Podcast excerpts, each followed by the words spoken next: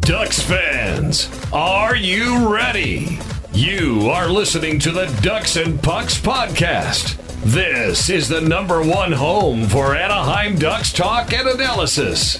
Here we go.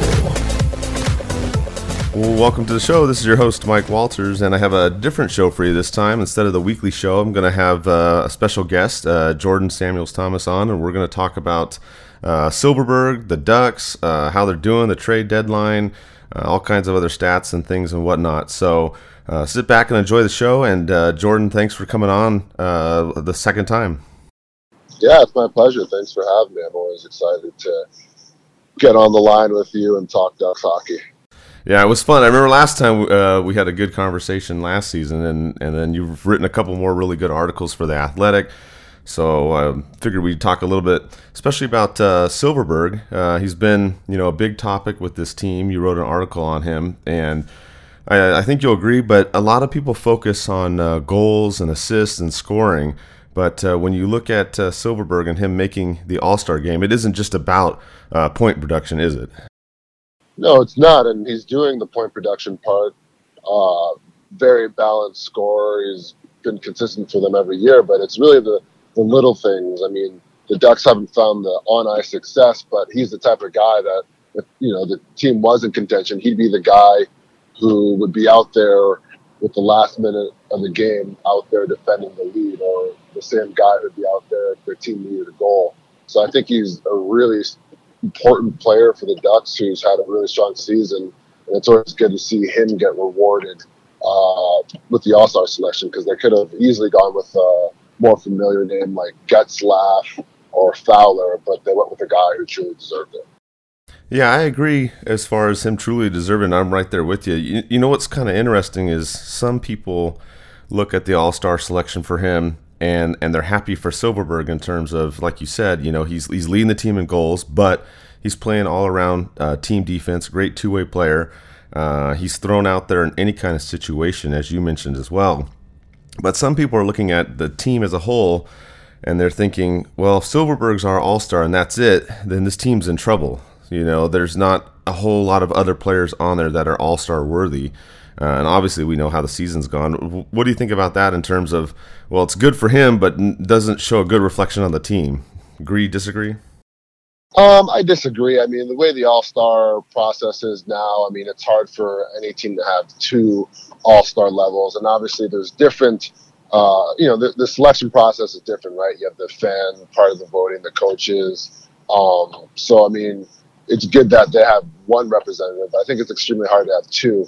I mean, in terms of having an All Star season, I agree that Silfverberg is the only one who's having an All Star season. But a lot of times when you come to selections like this, it's hard for you to have multiple All Stars or even a guy who's even worthy of an All Star, which Silfverberg certainly is. But on a team that's struggling, it's usually hard to find a player who's really worthy of being that outside of just being selected just so a market is represented. But I think he's had a really good season and uh, you know, though the production hasn't been there all around, I think that if the team was stronger, um, I think you'd see more players represented.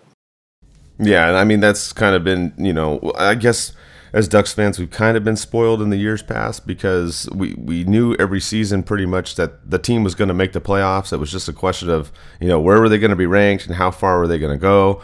And then, of course, as you and I talked last year, you know, the season was all crazy because with Carlisle and all that situation. So we knew last season was up in the air. And now this season is also up in the air as well. So uh, I but agree. It's, it's, up. It's it's up in the air, but it, it's not really. I mean, if it's if you want to like when you're doing a rebuild, you have to be realistic. Like it's always nice in the stories. There's always the you know that organization that gets that rebuild going right away and they exceed expectations. But you, you, know, for a successful organization, you have to wait and be patient with the process. So they have a new head coach, Dallas Eakins, and anytime you have that, there's gonna be growing pains. There's going to be a change in everything. I've already discussed it in terms of my uh, my writing for the Athletic, in terms of just the system changes, the, the, change in culture, and all that takes time. It's not just a drop of the hat. It starts and built during training camp, but really, you know, it's sort of like uh, the college. Um, head coach, right? You're given a few years to really install your culture and system, get the guys in that fit your system before you can truly be judged on the job you're doing or the true strength of the organization where they're at. So I think I'd always push patience when you have a first year uh, head coach with a new organization and the organization's in transition. Yeah, I, I, agree with you, and I've seen that too. It seems like people are, are more impatient. Uh, a couple points on that we can focus on. I guess one would be people may come back and say, okay, Jordan, I agree. Uh, you know, Dallas Eakins is coming in. He has to get his system and whatnot.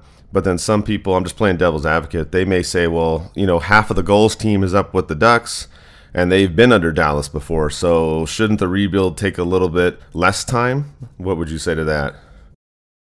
I mean, I think there's an argument that could be made there, but at the same time, the AHL's far different than the NHL. The Agreed. caliber players that they're going against is different. So that's not really comparing, you know, apples to apples. A, a, player can come out of junior and they can be ready to make an impact in the AHL. They can be an AHL All Star for years and years to come, but that doesn't mean that they're going to be ready for the NHL or ever ready for the NHL. I think there's a lot of promising prospects that the Ducks have, and uh, another thing to keep in mind, like there's a lot of there's a a chunk of players who are extremely young, right? Entry level guys under the age of 22, but um, but so th- they might not be having the production success that you might see from other rookies who are the same age on other teams, but it's easier for you to have that production success when the team is stronger. If you're drafted and you're playing for a St. Louis Blues or Boston Bruins or something like that, it's obviously going to be easier time. These guys are getting so much experience that should help them in the long run. So the production may not be there, but in the long run, they're going to be ready to contribute in more roles sooner rather than later because it's really trial by fire for these guys. Yeah, and, and I've seen that too, as you talked about. A lot of the younger players, uh, some people are a little bit more impatient. You know, uh, the Max Jones, Steele, Terry. Of course, Terry's unfortunately hurt right now, but I've seen that with, you know, as you've mentioned, the dynamic of this team not being super strong. So you have a lot of younger players in there.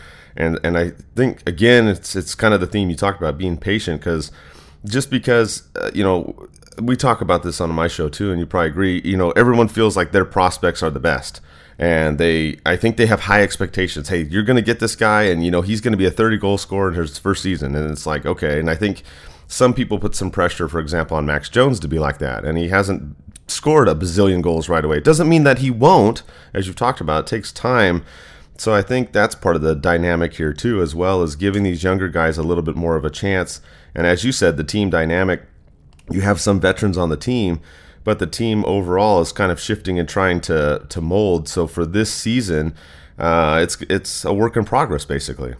For sure, and there's and like even if we're looking at something as black and white as goal scoring, the team is struggling to create high quality chances. I touched on that in the midseason analytic report. Correct. And that their that their expected goal shares are amongst the lowest in the league. So there's not really that many goals to be scored. So it makes it tougher on a young team. So I think like they're playing faster, but to to you know, an expectation 30 goal season, 20 goal season for a rookie, even on a really good team, that doesn't happen often. That's, you know, one or two guys a year. Exactly. And we have three or four, we have three or four first year full time NHL forwards and an extremely young blue line. So I think uh, it, very talented prospector. I still believe in a lot of those guys, but at the same time, you have to be realistic and know that it's a hard game being played, and these guys are you know 19, 20, 21, um, and it's a process. Yeah, and even you know some people forget. You look at the stats, and and a lot of people look at the team stats, and they're like, okay, the Ducks, the Sharks, the Kings, they're all towards the bottom of the Pacific. You know, you know, throw up the arms. The season's kind of an over type thing. But if you look at it, if the Ducks just if they managed some kind of a win streak, even if it was you know three or four games, not saying that we want to make the playoffs and be a contender, but they're really not that far away from being a decent team. Yeah, the, you know? The, I think like the Ducks have been really interesting this year on that front because, like I said, they are struggling to develop goals, but they still have Gibson, who he might not have the phenomenal numbers, but like he's playing, he's playing extremely well and has kept the games tight. Right? They're in a lot of really low scoring games, so if they can just find that little bit of extra offense, it's going to make a huge difference. Like you like, you know, in the beginning of the year, they were playing a lot of tight games and they're winning uh, because of Gibson and because of timely goals. So if they can kind of get back to instead of losing that one goal game and winning more of those one goal games and winning at low scoring, then you can see them definitely make a surge back up the standings. Like in terms of, I think they're playing winning hockey. It's just difficult to win in today's NHL when you're not scoring goals. And if you just kind of compare where they are as a team to other teams, well, specifically LA and uh, San Jose, that you mentioned, like LA has done a great job in generating offensive chances, and their expected goal shares are amongst the best in the league, but they struggle in having finishers. They just have guys who can't score. So they're both yielding the same results, but they're getting it in completely different ways. So I think that's something that's also worth following the duration of the season and through while both coaches are on or both teams have a fresh coach and are building into the future. Yeah, I think that's an interesting point. I, I think at times the Ducks have been like that too, as far as you've seen like uh, Max Jones, for instance. I know I talked about him earlier, but he, there's been chances that he's had and he's had near misses. It seems like Sam Steele has been that category, and and Troy Terry as well. So it, to me, it seems like there is some of that element with this team, especially with the young guys. It feels like they're put in place together. They're getting a little bit better as the season's progressed.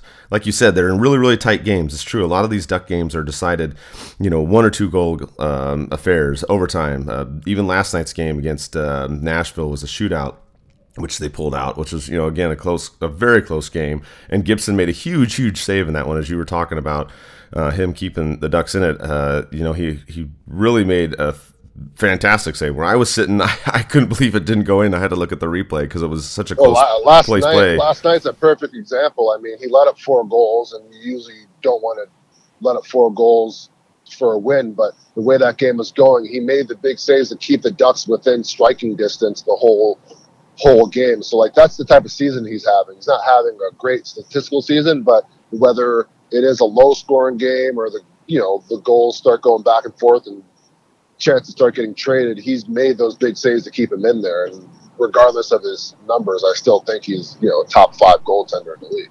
Oh yeah, you you'll get no argument from me on there. That uh, I agree with you. There may be uh, certain games where his numbers weren't quite as good as you said, but he's still up there. And he and, and like you said, he's a huge, huge reason why the Ducks do win uh, games, even with the lack of offense. Um, another good piece that you wrote about too, talking about some of the players and analytics um, on the athletic, you, you talked about um, some of the players and how they've done. Uh, you, you, mentioned uh, Silfverberg in the piece. You also talked about Getzlaf, Rakell, uh, Fowler, and Henrique. Um, most of these guys, again, just looking at goals, have been kind of the leaders on the team in scoring. Uh, Silfverberg with 15, Henrique with 14, Getz and Rakell with 10, and Fowler with 9. They're all up there in the top of the uh, the team. But I, I was reading your piece and go over. What do you, what do you think about some of the players and how they've done? You know, kind of midway through the season, in conjunction with your your mid season report you did, which was also a, a good look at the Ducks as well. Um, in terms of these guys, I, I, know it looks like some of them. Uh, their expected performances are, are exceeding, and then some maybe not so much. Yeah, I mean, so for for the Ducks report I did, it's really those it's really those guys are are really driving everything for the team. And if you compare the report I did, uh, the Ducks compared to the Kings, you'll see that there is a lot more positives on the Kings side, but those were the guys on the Ducks that are really driving play. Uh, we'll, you know, we'll touch on a few of those guys, but I'll start off with Henrique. Uh, he had two goals last night, obviously, and um, he like he signed that he signed that contract. Uh, what was it? Two summers ago, and um, like he's been just so consistent for them, and I think he's such a great uh, player for the young guys to be around. Like I, I really, I really like his game. I think his contract that he has is valuable, and he's been steady. And then, like we've talked about Silfverberg, like he's had a phenomenal season. He's another guy that just does a little bit of every, a little bit of everything. And Getzlaf is always going to Getzlaf and Rakell like they're always going to be up there for the Ducks. Um, Rakell, obviously, just a pure scorer, and Getzlaf just knows how to produce. And you know, I wrote in that piece that I'd love to see Getzlaf shoot more. And, and anytime I've ever written anything about Getzlaf, if there was a negative, it's always shooting. And then I always I always make a note in anything I write about Getzlaf saying like, well, I know he's just going to go out and you know throw it in my face because last night he had three assists, right? Like with the guy's right. creativity and vision, like it's hard to second guess it. But like, but then the shootout like goal, his, yeah, exactly. I mean, he can score goals, and uh, I don't know if him scoring more is gonna or shooting more is gonna result in more wins for the Ducks because I really trust his decision making. But it's crazy just seeing how he performs above his goal expectations and just the possessed the shot that he has to think that if he did think shoot first more, how many goals he, how many more goals he'd have actually scored in his career. Yeah, I, and you know, only uh, in that one game last week did we see really that drop pass come back uh, in the overtime. He made a great move and had the puck right in front of the net and did, did the drop pass, and the Ducks ended up losing uh, in the, in the shootout uh, last week. And it was like, oh my god, I was I was cracking up because like you said, everyone's always about him passing. They're always on on Getzlaf for that, and that was the one. He hasn't really done the drop pass so much this season. It looks like he's he's been you know doing more effective passing, uh, staying away from that kind of uh, technique. He had a really great one last night that that could have won it um, in the three on three, a, a really sick uh, pass where he made a good move. And that one I thought was a great play. Just the Ducks couldn't convert, and it was okay because they went to the shootout and won. But I think he's kind of gotten away from that, uh, don't you think, a little bit? I mean, we only really saw it uh, last week a couple times. Yeah, I think so. And I think that's more to just like the Ducks want to play faster, right? And usually when you're pulling up or doing drop passes, like, you know, you're playing a little slower in transition. But anytime you can advance the puck toward the opposing goal, um, you know, more more times than not, you're going to generate chances, whether they're high level chances or not. At least you're going to get traffic on goal. So I, I, I definitely have noticed that a bit more this season as well. So with that, with everything that's going on, you know, we've been talking about patience and trust the process, and we're talking about the main guys, like you, you said, like you know, Getzlaf, Silfverberg, uh, Rakell, uh, Henrique and Fowler, the guys that are leading the team, uh, not just in points, but o- overall game, as we've been talking about. Um, you know, the trade deadline's coming up. Uh, I'll, I'll, have like a separate show kind of going over a whole bunch of this stuff. But you have that. Then, of course, you have the expansion draft that's looming as well. Um, and it seems like some people are kind of ready to just hit the fire sale button. Uh, maybe try to trade Silfverberg. I, I know you talked a little bit about it in your piece that you wrote for the Athletic, but do you think that the Ducks should try to trade Silfverberg? Because you know his value is really high right now. He made the All Star game. He's leading the team in, in, scoring and whatnot. Or or should they you know trade other players too and try to like speed up this uh, rebuild process? Uh, I don't think that they should try to trade Silfverberg uh, for a couple reasons. One, the deal that they have him on is awesome for a player for his versatility. I think it's at like 5.25 a year. Correct. So I think that's extremely valuable, especially as the cap is projected to rise. So you're going to have a player, an all star level player now at that cap hit who's 29 years old.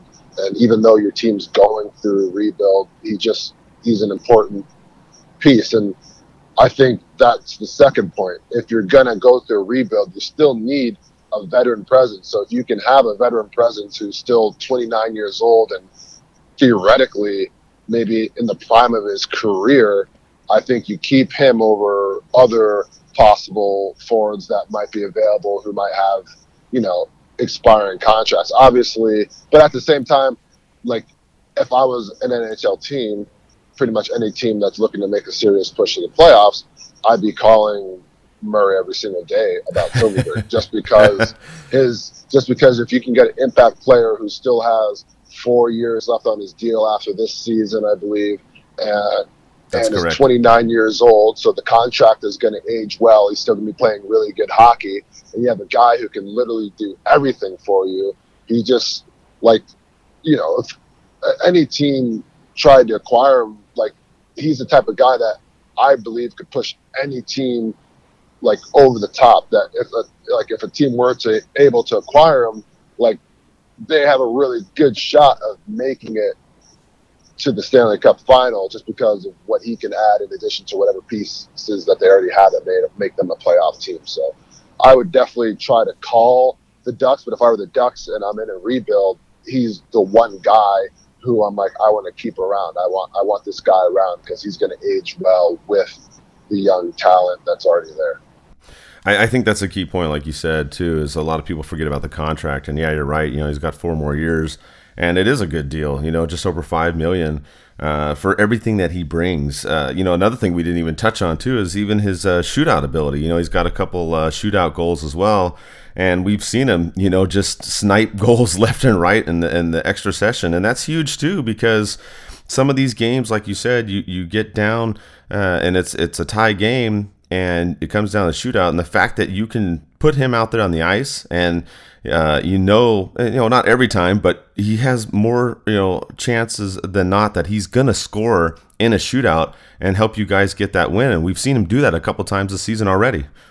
He's a he's a do everything guy. Like I mean, he, that's what makes him so valuable, and just the cap hit that makes him so valuable for other teams to really go all in and like you know, I, I would imagine if like a first rounder would have a first rounder and a prospect would have to be a part of it just because of just the value of the contract. And that's something that a trend that we've, we're seeing a lot in the NHL right now in terms of like cap like the the, the value that teams are putting on a cap space right? We saw that with that Marleau trade from Toronto to Carolina. They right. pretty much said hey we'll eat his cap hit his cap space for a first rounder right? So I think because of just the bargain deal that that type of player is on, that he'd command a high draft pick and more, especially at the trade deadline. So, but just as valuable as he is cap wise, other teams, he's just as valuable for the Ducks to continue to keep in a rebuild so they have more money to go out and get supporting players to support him and the young guys. But if you know, if if he's a long, long term player for the Ducks, and who knows what's going to happen. Like, who knows, like, you know, Getzlaf's career's plans or whatever. But like, he's the type of guy who's a future captain. You know what I mean? Like, I think he's very valuable that way. Just leads by example. Oh, I agree 100%. Definitely leads by example. And I think you're right. If people are calling Murray, they're going to be having to throw, you know, some serious, you know, uh, deal on the table for him to consider it. Because, like you said, if you want him to stay on the team and be part of that rebuild, uh, for the next couple seasons, and, and then even for the turnaround after that, you know, when, when the team gets back, hopefully to where they were, like we talked about the all the previous years uh, before last season, um, that would be huge. If Murray does stay put with Silfverberg. if he says no, I'm going to keep him for all the reasons you talked about, which are all very good reasons, and he says I'm not going to, you know, I want this guy to be part of the core going forward do you still think that maybe some of the other players could be traded? Do you think that they're, you know, the Ducks could be sellers at the trade deadline to try to speed up the rebuild and maybe not necessarily get other, um, you know, current players in the NHL, but maybe try to get some more prospects or draft picks or whatnot? Well, it's tough because they don't have too many expiring contracts of value, right? I mean, right. You have Round, you have Rowney, you have Shore. Um, you know, there was rumors about Kase before the year. I mean, maybe yeah. they look into that again if they get calls. You got Deslauriers, um, and the rest are pretty much entry level guys. So like you're, you know, you're, you're, you know, unless you're give, unless not, I'm not gonna say give up on a prospect, unless you're looking to move a prospect for, you know, uh, potential, you know, draft pick or something like that. There's really not much they can do up front, and even on the defensive side, I mean, a lot of, you know, they have a couple. Well, they have a good amount of young guys, and Fowler's not going anywhere. I don't think Lindholm's going anywhere. I don't think Manson's going anywhere. Right. So I mean, it's they don't really have anyone to trade. I mean, I think um, you know another writer colleague uh, Eric Stephens mentioned uh, Ryan Miller if a team looking to have a tandem, but I think the Ducks would probably show him the respect because he wants to be at home with his family, right? So I don't think there's a too there's too many options for the Ducks to really provide other teams in order to get draft picks back, other than you know Silfverberg. But that's going to take a first rounder, a top prospect, and another piece, in my opinion, to be a start to start that conversation. So. Yeah, I, I, think that's the thing I looked at too. Is with this trade deadline coming up, uh, typically the Ducks don't make huge moves right at the trade deadline. Usually, uh, you know, if you look at some of the things, Murray will do things in the offseason or you know, like Henrique in the beginning of the season, things like that. It doesn't seem like he makes huge moves, and a lot of people get upset at that. Um, I think in the past it was a different scenario with this team. Like I said, the team we all knew that they were pretty much going to make the playoffs for so many years in a row, and they won the Pacific Division for so many years in a row. So back then, people were like, "Well, let's add one player, that one player that can win us the cup." Now this season and even last season, it's like, okay, how are we going to try and fix this team faster? But like you said, you look at the the the team I mean, there's not a lot of people that you could really trade on here and outside of Silfverberg and get a you know value in terms of a lot of high draft picks or prospects to you know speed it up. And I think the system, and, and we'll talk a little bit too here about the World Juniors too with uh, Zegras. Um, the Ducks have a lot of players in the system right now, and, and to me, uh, I think, like we said, unless they do something big with uh, Silfverberg, they should rely on the players they have on the team now, the, the youth that's there, the other ones down the Gulls, and the guys coming up. Because, uh, like you mentioned, certain players can jump into the league right away. And Zegras may be one of those guys that can jump in there right away. I mean, he, he was phenomenal at the World Juniors. So the Ducks have plenty of players in the pipeline. And like you said, it just may take a season or two for some of them to start firing on all cylinders. Yeah, and you know, just touching on well, we can kind of start the conversation regarding Zegras. I mean, right now the Ducks have what Lundstrom, Jones, Steele, Terry is at four entry level forwards on the team right now. Right. So by the time Zegras comes in the fold, and then you consider the expansion draft, I don't think all four of those guys are going to be there because if you're adding a guy like Zegras, you have Silfverberg, Henrique, uh, you know, Getzlaf, probably Kasha. Like you know, there's all these guys are kind of regarded as top six forwards, top nine forwards. They're all not going to be there. So, you know, if there was some sort of move to be made, and maybe that's not a trade deadline thing, maybe that's not a summer thing. Uh, you know, maybe they move on from one of those young guys to kind of make way for Zegras because you know, you know, you're drafting players to play top six role or top nine role or top three power play, whatever. And a lot of the top prospect guys that the Ducks have are for that top six role, but they have other guys in the fold who are waiting to get their opportunity, and there's not enough room. And by the time you know Zegras comes, uh, who knows when that's going to be? Um, you know, I, I still, I, I'm, had such a great World Juniors where it would make sense that maybe they try to get him to come out, you know, this season, but maybe he needs to get stronger with another year. But by the time these entry levels start expiring and people need to start getting qualified, I mean, something's gonna, you know, gonna give because I don't think he's gonna leave BU to go play in the American League. Yeah, exactly, and, and you're right. It, it, it, will be kind of a crowded field at that time too. Uh, you know, a young crowded field. Exactly, exactly. Which I think you know, to me, that's a good problem to have, right? Yeah, I agree. And they, I mean, the same thing happened if we kind of look back, uh, the same thing happened on the defensive side a few years ago, and correct. Uh, that, that, I mean, I guess anyone can have their opinion on how they think that was handled, but they had, you know, Montour, Theodore, um, you know, even that Heed, that Heed guy who plays for uh, the Sharks. You know, he's a he's a Ducks draft pick, and they, you know, they couldn't even sign him um, because they just had so many of them, right? And I'm sure they wish they had one of those guys now, at least one of them, uh, because I think they're kind of lacking that extreme dynamic guy. And Theo's playing great, but you can, you know, they've been in this position before uh, on the defensive side, so it's always good to kind of have a wealth and ton of depth um, in a certain area. And right now they have it at, up front with their young guys. You know, it's funny you talk about you know the defensive side and uh, Theodore, and and some fans are still you know really sore about the Vegas expansion draft, and of course, like you said, the Ducks had some depth at defense. They knew that things were going to happen, and then they obviously uh, had to make little the little side deals, which a lot of teams did with Vegas. You know, take this guy, so you pick this guy instead of that guy, and all this kind of stuff like that. Um, and then, of course, now Seattle's in the fold. Um, you know, for me, I, I kind of don't like the expansion draft that way. That's just kind of how I feel. I think it's too much is going on. Like you remember when the other teams came in in the in the '90s, right? When the Sharks came in, the Ducks and Florida, you know, they they picked the player from each team, and you could protect him, you know, a very similar way. Uh, the the little side things, though, what do you think about that? I'm kind of curious because you know what I I just I, I personally think Vegas.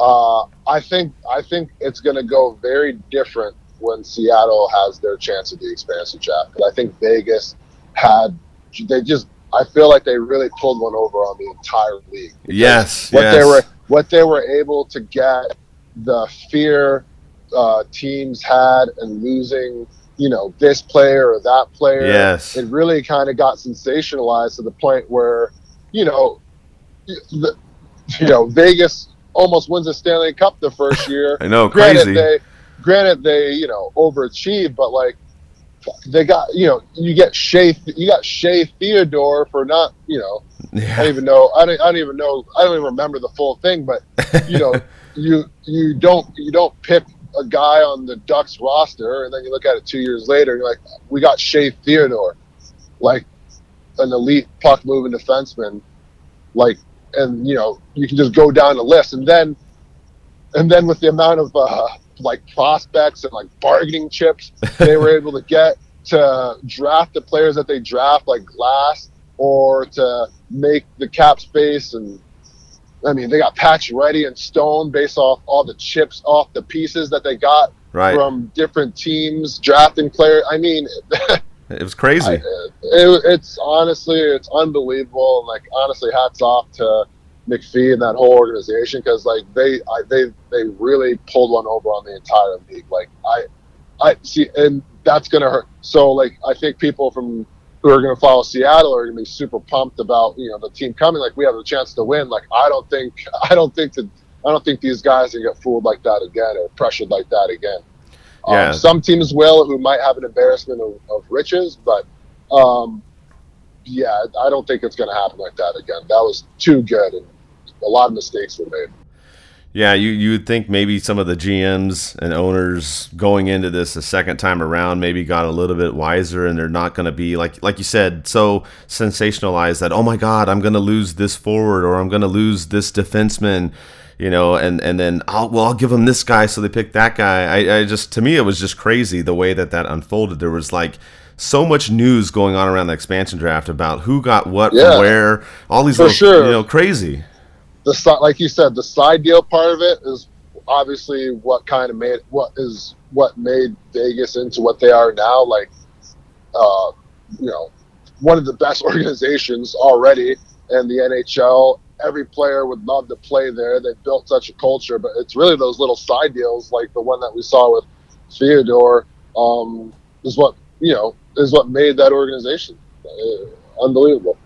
Yeah, and, and and of course, you know the Ducks have to deal, you know, battle it out with them. I mean, it was it was great to see them at least finally win at home uh, against Vegas. You know, they had never beaten uh, the yeah. Golden Knights at Honda Center, and that was actually the Ducks played a really good game in that one. You know, they they jumped out to that four to one lead until uh, the Knights got a couple late goals, but that was finally a good performance uh, with the team.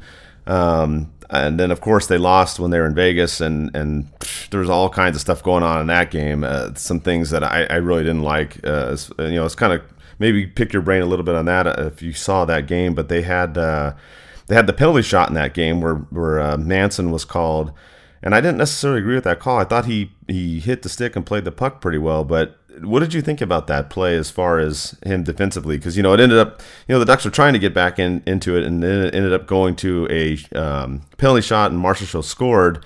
Um, and also, some people thought maybe Marchessault brought the puck backwards, which I didn't see that part of it. I just I thought the penalty shot was a little bit much, in my opinion, on that play. Well, I think it's I think it's subjective. I mean, me personally as a player, like I think anytime a player has a pretty you know, like I said, it's subjective in that way. But right. if you have a pretty clear route to the goal and you're inhibited anyway, whether it's stick or anything like that, like I believe it's a penalty shot because without anyone, without that person protruding you in that way, you were going to have a breakaway. Right. And I thought the Marchessault goal, he did come back. I was surprised that that was allowed, uh, or that that was a good goal because he he stopped and he went back, and I was I was actually really surprised. I remember looking at it uh, uh, a couple times just on Twitter later at night and like that. You know that I don't think that is in the spirit of how a shootout should go in terms of what the rules are. Yeah, that was a close play. I mean that that was the, that was the after that game happened. That was the two big points. One was should have been a penalty shot, and then two, did the puck not continuously go forward? And you and you it, watched def- it. definitely didn't go forward. And right. I think that's maybe the benefit of replay. Or, right. You know, us having slow motion because I didn't really think much of it when I saw it. Right. I thought I thought it was maybe borderline, and usually I always go, you know, tie goes to the skill, right? Like right. I usually like it for the goals, but you know, when you see it in slow motion, I was just like, that should not have been a goal, and and that's something that Toronto covers and all that too, right? So right. Right. I mean, I, I and I talked about it on the show too with my co host before. We don't think it would have changed the outcome e- either way. Just it just was kind of interesting because it caused so much discussion amongst those two points. You know, whether it was a penalty shot and whether the goal was valid. So it was kind of interesting. I you know, and I think kind of the theme with this team, you know, looking back at some of these games recently too, is it seems like you remember a couple seasons ago they could never play well in the second period now it, it seems like the Ducks are playing well in two of the periods, and then there's always one period where they kind of slump. Um, is that something that you think uh, is coaching, or do you think every team goes through that, or is it just the Ducks? Uh, why do you think that I, they have a bad think, period? I think every team goes yeah. through that, but I also think you know a bulk of their a bulk of their uh, you know lineup is young players, especially right. up front and right. they're adjusting to the NHL schedule and travel. Sure, they're chartering jets, but I mean, I remember I was talking to uh, you know a former teammate of mine in college, Devon with the Islanders. I'm like, I, I was like, hey, how's your first season in the NHL going? He's like, it's a grind. I'm like, okay, well, you know, you're not you know taking buses like I was in American League or flying Southwest, just you know doing that. You're taking, but he's just you know he was he was explaining to me just like you know if you're going, you're playing those back to backs and uh, you know, you're playing minutes like that. It's really hard, especially for a young player who hasn't done that. So it's kind of this them finding their thing. So I, I just think that's part of the growing pains of a young team, um, and I think that's something that maybe you know I'd like to think that it's going to get you know righted this year, but that's just part of growing up and getting used to the NHL schedule. And it's really up to the veterans to kind of get the team guided and help the young guys along in that regard. Well, you know, we saw kind of a flip of the script last night too, when they played uh, Nashville. I mean, the Ducks were just dropping shots on them left and right. They had like almost 50 shots in 60 minutes of play. It was like the craziest thing. I was like, "What? What team is this? Where's this coming from?" yeah, they've shown they've shown like a few times this year that they can really play up to their competition, and that's another thing I think that's kind of can be attributed to a young team, right? Like you know the standings, like you know Nashville's a solid team, or but you know, then you go play a team, um, you know, who's struggling in the standings, like Detroit. Like, you know, exactly. And you're like, oh, this is gonna be easy, and then you know, it's not that easy. So, um, I just that's just part of learning to be a pro every single night. And the team just working through it together. Yeah, I mean, it, it, we've seen that this season too because they've had some games where they played teams that, like you said, aren't performing as well, like Detroit, for example, Chicago, not doing as well as they you know have and maybe seasons past. But then they'll play games like, for example, they play the Islanders in that wild game, you know, yeah, and, that, and it was crazy. They ended up winning that one six to five. So yeah, I was like shocked. I was like, yeah, who's this yeah, team again? So I yeah. I think a lot of people uh, talk about that too, and they're like, well, the Ducks play up to the competition, they play down to the competition do you think a, a, lot of that is more of this rebuilding in the younger players and them just trying to figure out, hey, we got to play consistent every night? And, and more, would, you know. yeah, I would, I would think so. I mean, the pro guy, the guys have been there for a while. They know that it's the NHL, and, and you can be gotten on every single night. But I mean, you know, for a younger guy, like you know, hey, you know, you know, you're a younger guy, you haven't really produced as much as you like. You're like, okay, like here's my opportunity against Detroit thinking that it might be a little easier than it really is. And hey, you know, they have NHL players too, and they got young guys who, you know, same age as you guys who are looking to make a name for themselves, and they're thinking the same thing. So it's you know, it's really, you know, whoever's has the better mentality that night because you know they have the same kind of young group, you know, in Detroit who's looking to kind of make a name for themselves too. You know, it's funny you talk about the mental part of the game too, which I think a lot of us don't focus on. You know, most people look at, hey, how many goals did this guy score? How many assists? What's his plus minus? Which I don't even like the plus minus stat. I like to look more at the analytics because plus minus is kind of more a team stat uh, a little bit. Um, For sure. I mean, you're yeah. getting uh, you're getting statistic there. Uh, you're one of five or right. six players if you count the goalie on the ice. I mean, I've had seasons where I've been plus a bunch, and I've had seasons where I've been minus a bunch. I mean, there's a whole lot of different factors that go into that. So I, I, I don't like that stat unless it favors me. but it's not that reliable of a stat. Right. I agree. I agree.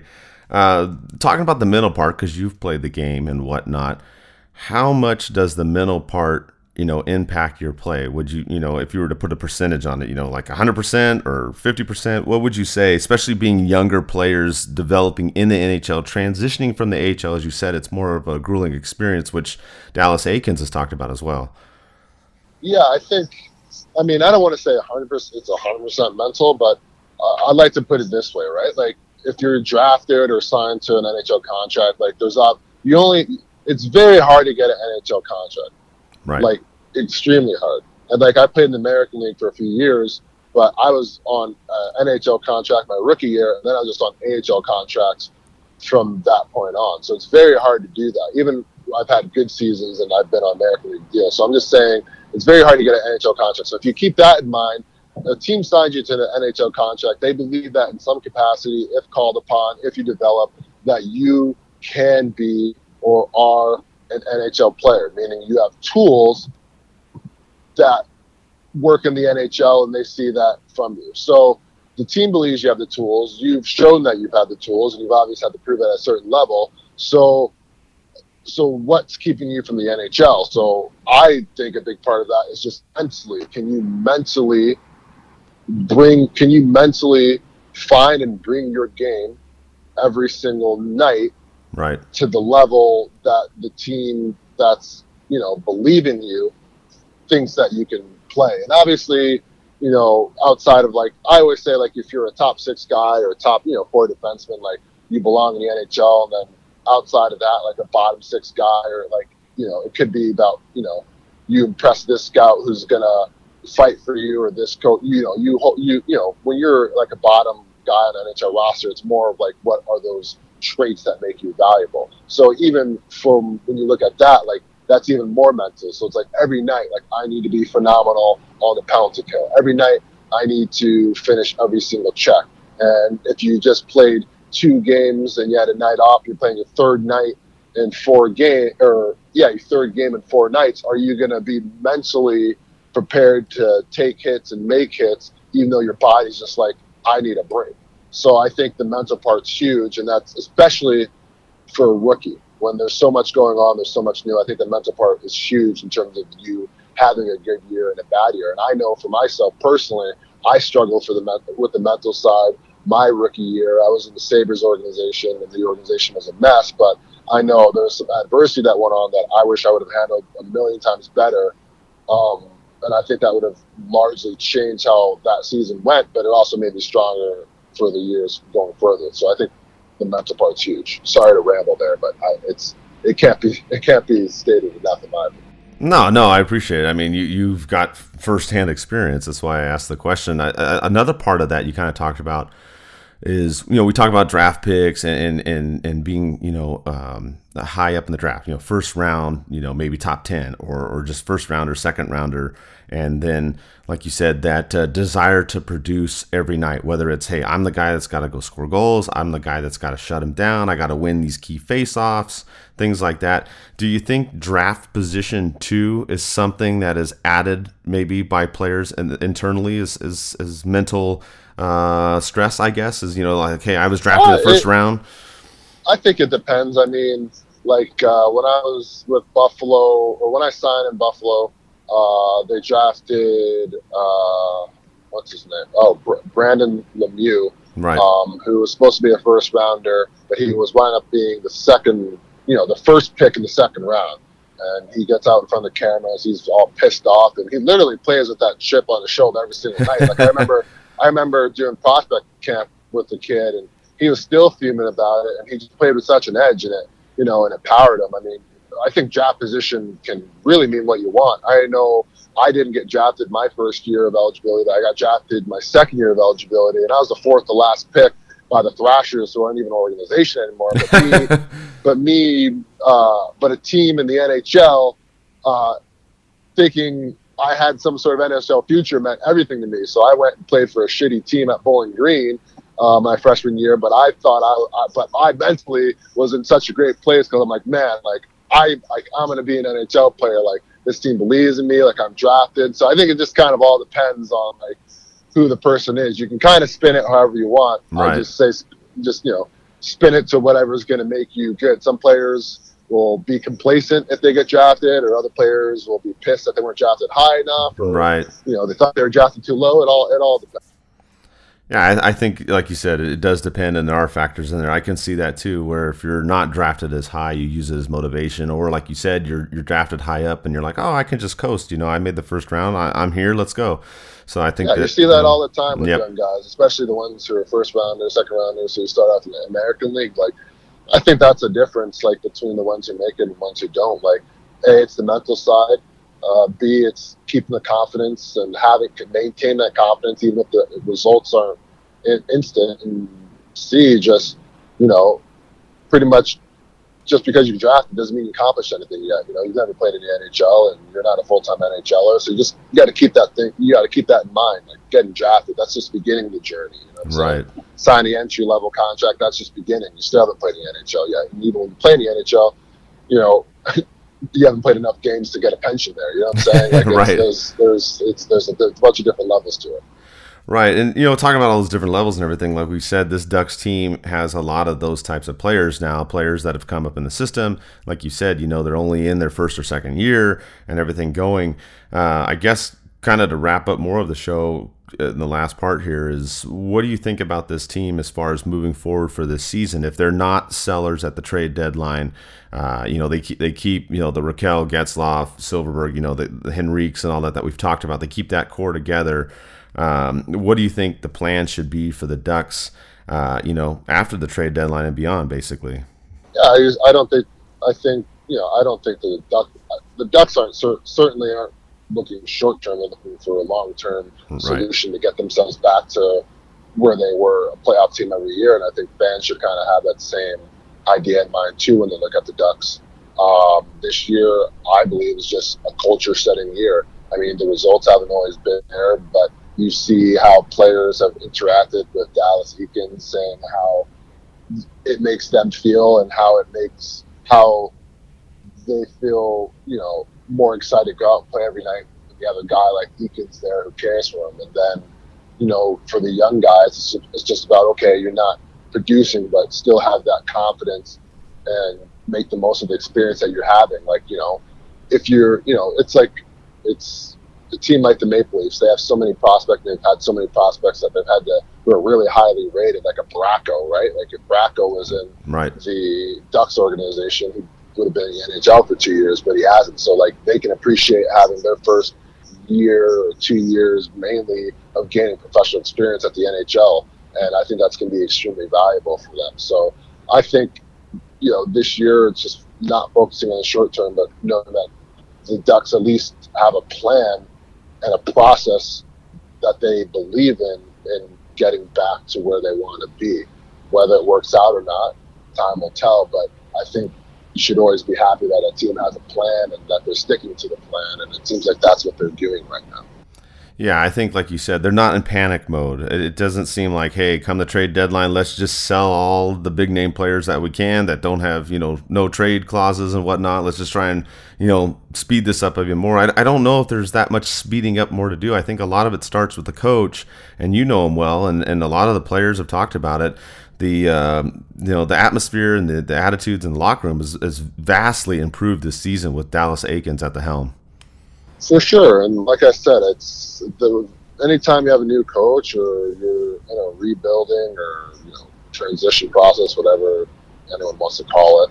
Uh, I think the normal thing is for it to be rough for a year or a year and a half or whatever. It's not usually instant results, so I think you got to keep that in mind on what's realistic. And I think that I think that what's happening right now with the Ducks is realistic. I'm not saying that they shouldn't have a better record or they should have a worse record. We've already touched on how many close games they've been in and right. what could have been and what should have been. It could have gone either way, but I think that you're seeing what the Ducks are with your eyes on a nightly basis. But now you're going to just kind of continue watching the, the development because I think the players have made strides, especially the young guys from day one to whatever game 42 that they're on now. So, I mean, that should be encouraging. And I think at least the young guys that I know on the team, like Larsson and Max Jones, I played on I played on the line with during playoffs San Diego. Like you know, those those two guys are high confidence guys, like and they work hard. So like for me, like I don't have any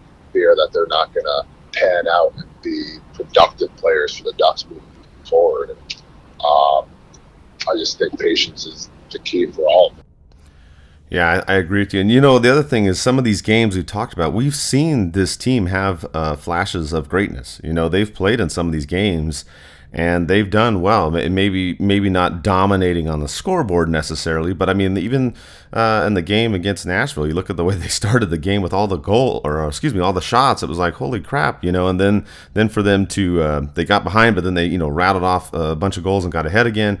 Uh, we've seen flashes of that throughout the season, and we've seen them play well. Uh, we talked about it a lot of times against the higher quality teams, not so much the other teams, but it's there. I think the big thing with this team is trying to figure out, like you and I have talked about, is how to do that consistently, period from period, and night in and night out. Yeah, I think I think you hit the nail on the head, and uh, I think that's what this year is about: figuring out how to bring that consistency. And uh, then, you know, when next year rolls around, uh, you want to see the next step to that. You want to see them playing you know, at 90% or 80% of what they're capable every single night, no matter who the competition. Yeah, exactly. And then when that happens, we'll I'll have you on the show again at that point, and then we'll be back and we'll talk about how they're doing it next season. yeah, yeah, for sure. So, thanks. I appreciate you coming on. I know it's kind of short notice. I was going to hit you up uh, after you written the article, but then the timing kind of worked out good because uh, you know Silfverberg making you know All Star news, and then you know uh, people talking about some trade stuff. So I think it, it worked out really good, and I. I always appreciate uh, you know you taking the time to come and talk to me, and I know we talk on social media too as well. Yeah, no problem. Happy to join and contribute, and um, yeah, it was good to catch up with you. Thanks. Appreciate it.